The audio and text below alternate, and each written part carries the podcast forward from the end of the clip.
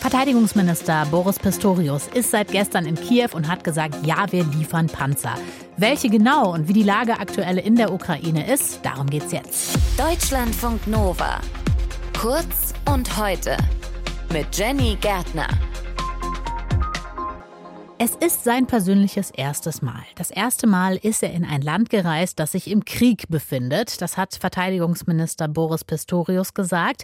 Seit gestern ist er in Kiew und hat da unter anderem auch ukrainische Soldatinnen getroffen. In Gesichter, die geprägt sind von den Erfahrungen im Kampf an der Front und von der Sorge, was die Zukunft bringen mag. Und gleichzeitig habe ich aber sehr entschlossene Gesichter gesehen bei diesen Männern und Frauen und das hat mich zutiefst beeindruckt und das will ich an dieser Stelle auch einmal sagen, weil das im Grunde genommen die Eindrücke sind, die ich in meinem Herzen und in meinem Kopf mit nach Hause nehme. Ja, neben den Soldatinnen hat er auch den ukrainischen Präsidenten getroffen und er hat versprochen, es werde weitere Waffenlieferungen geben. Wann die kommen sollen, worauf die Ukraine hofft, all das wollen wir jetzt besprechen mit unserer Korrespondentin Gesine Dornblüt. Pistorius hat ja weitere Waffenlieferungen angekündigt. Was genau sollen das für Waffen sein? Was soll geliefert werden? Also es wurde jetzt mal konkret in der Diskussion um die Leopard-Kampfpanzer, und zwar sollen jetzt 14 Leopard 2 Kampfpanzer aus Bundeswehrbeständen bis Ende März geliefert werden.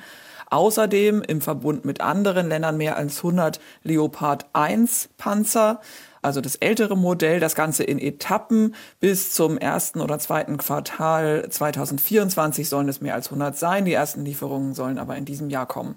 Und zu diesen Kampfpanzern kommen noch Lenkflugkörper, fünf Flugabwehrpanzer vom Typ Gepard, fünf Pionierfahrzeuge DAX bis Ende Februar und dann noch fünf Brückenlegepanzer im März. Und diese Geräte, die ich jetzt eben genannt habe, die sind auch ziemlich wichtig, nämlich zum Schutz gegen Luftangriffe und für Transporte auch in schwierigen Gelände. Jetzt wissen wir ja, dass die Ukraine auch Kampfjets fordert. Deutschland hat bisher immer gesagt, nee, mach mal nicht. Was sagt der Verteidigungsminister dazu? Der ist dabei auch geblieben. Er hat gesagt, Kampfjets seien kein Thema gewesen beim Gespräch mit Präsident Zelensky. Und er hat das auch begründet, seine Ablehnung nochmal. Er hat gesagt, mit der Lieferung all der Kampfpanzer und der weiteren Waffen da seien alle schon mehr als genug äh, gefordert. Die Ukrainer, du sagst es, sie wollen weiter auch Kampfjets. Und interessant ist, dass heute Präsident Zelensky in London eintreffen soll. Großbritannien unterstützt ja die Ukraine auch sehr stark, auch militärisch. Und der britische Premier hat jetzt angekündigt, dass Großbritannien auch Kampfpiloten ausbilden will. Das Training solle sicherstellen, dass die Piloten in der Lage sind, in Zukunft Kampfjets nach NATO-Standard zu fliegen. Also da bewegt sich so ein bisschen was eben doch in die Richtung. Ja, die Ukraine hofft einfach ja auch schon von Anfang an auf schnelle Hilfe, aber jetzt konkret auch, weil sie sagen, wir vermuten eine russische Offensive. Womit wird da gerechnet? Also es gibt einen Konsens unter den Beobachtern, sowohl ukrainischen Experten als auch internationalen, dass da eine russische Offensive kommen wird. Wo sie kommt, das hat auch äh, Pistorius gestern gesagt im Interview mit dem ZDF. Das sei diskutiert worden, diverse Szenarien, aber das wird natürlich nicht öffentlich gemacht.